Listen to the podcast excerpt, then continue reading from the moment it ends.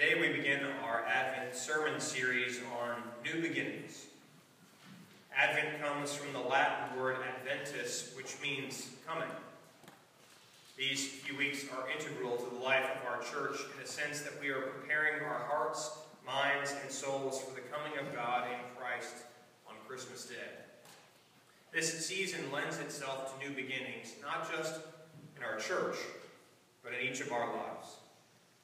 This morning we begin with the advent of Abram. So Abram went as the Lord had told him, and Lot went with him. Would you please pray with me?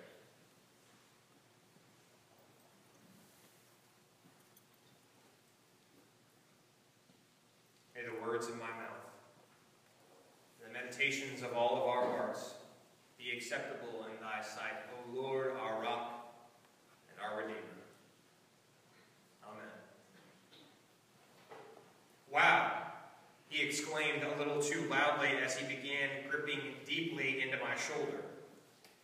I found myself staring at one of the groomsmen from the bridal party. We had spent the better part of an hour attempting to line everything up for the wedding during the wedding rehearsal, and we're now at the Mill Street Grill for the rehearsal dinner. Wedding rehearsals are absolutely crazy. It's a conflation of friends and family that gather together in a church they have never seen and listen to a pastor they have never met, telling them where to stand and what to do. In no other aspect of ministry is the metaphor of a shepherd and his sheep more appropriate than when I plead with the groomsmen to pay attention and start acting appropriately. Things would go so smoothly if the groomsmen would just act like the bridesmaids. anyway, I was staring groomsman when he began to lay on all the compliments about how well the rehearsal went and how impressed he was with my disposition. Dude, I can't believe you're a pastor. I mean, like, man, you're younger than me. And the way you pray, it sounds like you're actually talking to God. And for real, dude, that was awesome. I will admit that people are rather honest with, with me, particularly when the rehearsal dinner has an open bar. a little later, another young person from the bridal party came forward to introduce herself and began opening up about her faith. It's been a long time since I've been in a church, she said. But hearing you speak and seeing how serious you are about all this stuff has reignited my faith. If I lived around here, I think I would want to worship at St. John's. And still later, another young man from the wedding walked over and began speaking to me through jovial chuckles and slaps on my back. Now, man, I've got to ask, that good-looking girl with the blue eyes, are you two together? Because if not, I would love to get her number.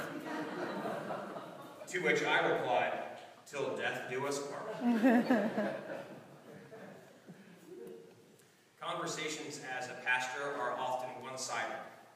People bring their own sets of questions and baggage about the church, and they are looking for me to confirm their suspicions. Are you really allowed to be married?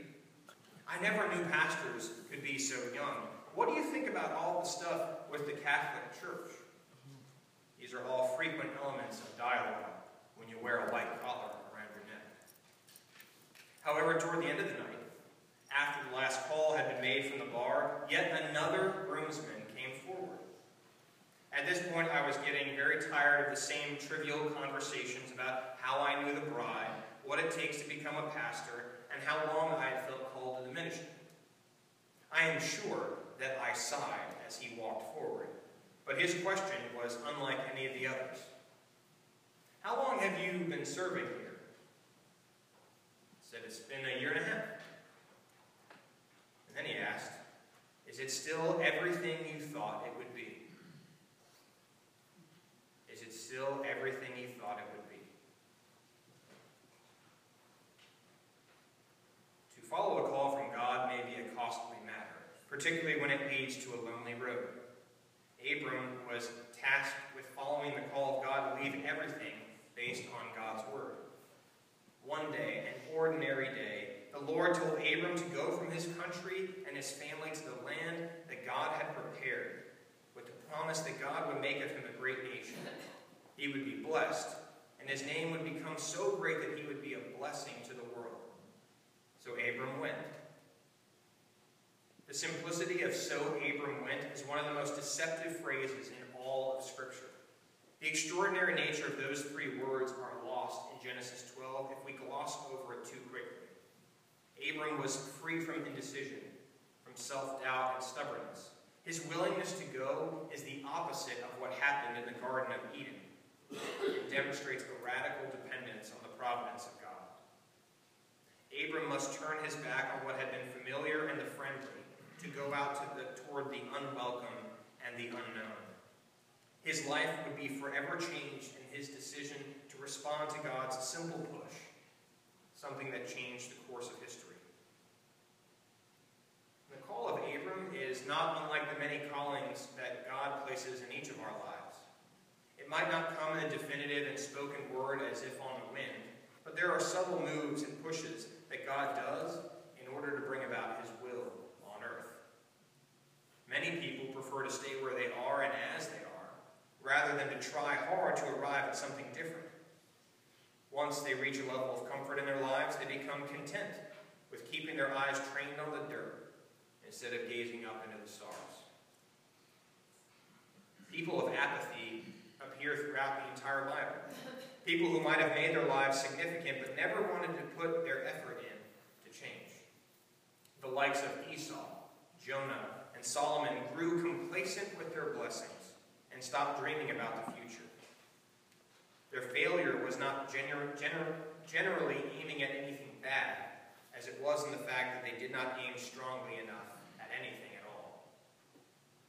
Abram could have been apathetic, but instead he responds enthusiastically.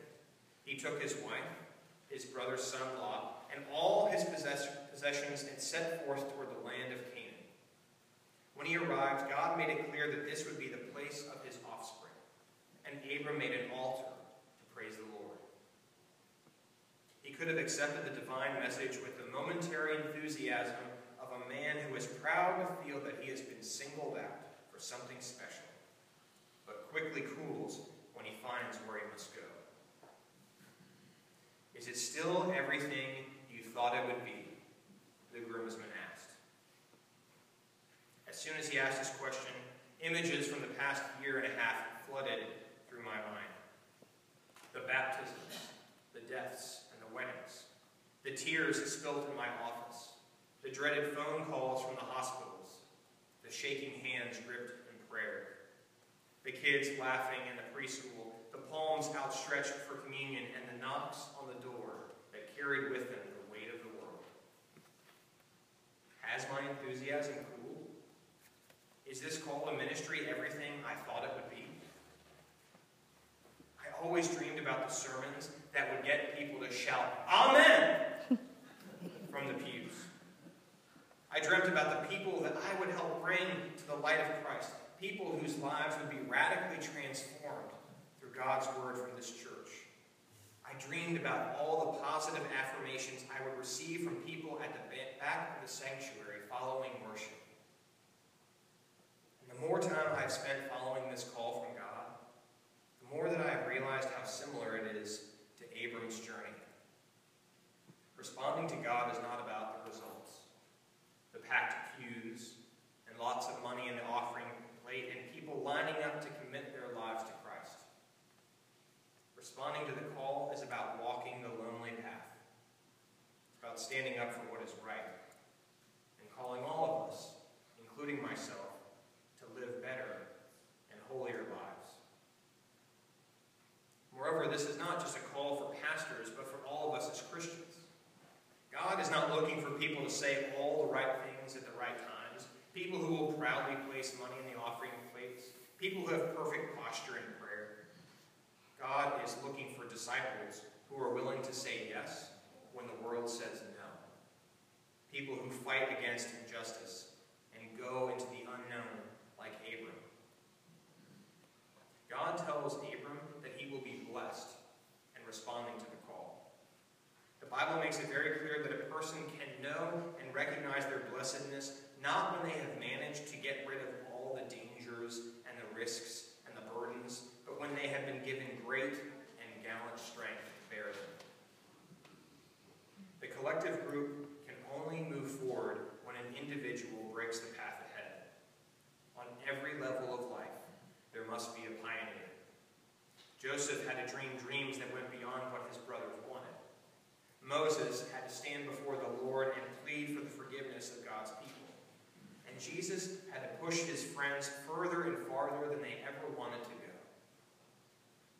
Only when people are brave enough to rise above the crowd, only when they set out on new beginnings, follow the roads of freedom for their souls.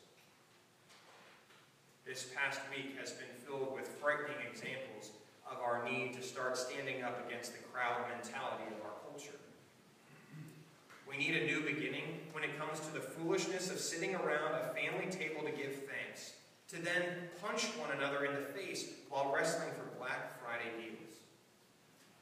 We need a new beginning when it comes to a nation flocking to Facebook to express their opinion about what is going on in Ferguson when they neglect to create real and meaningful relationships with people around them.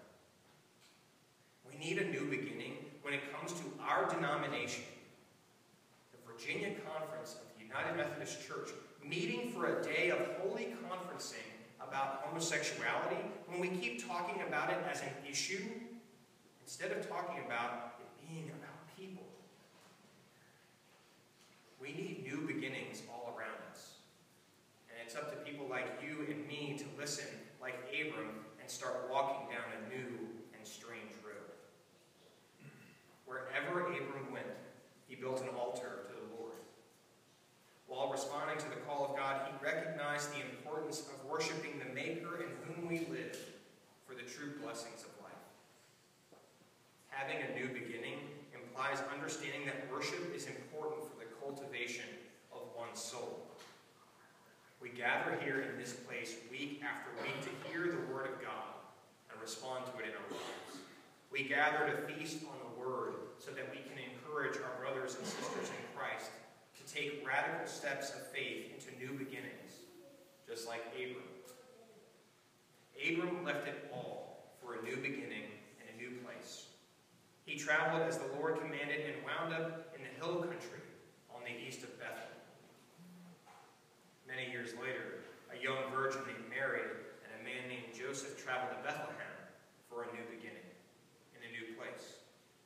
They traveled as the Lord commanded and wound up in a village without space at the end, but brought a child into the world who changed everything.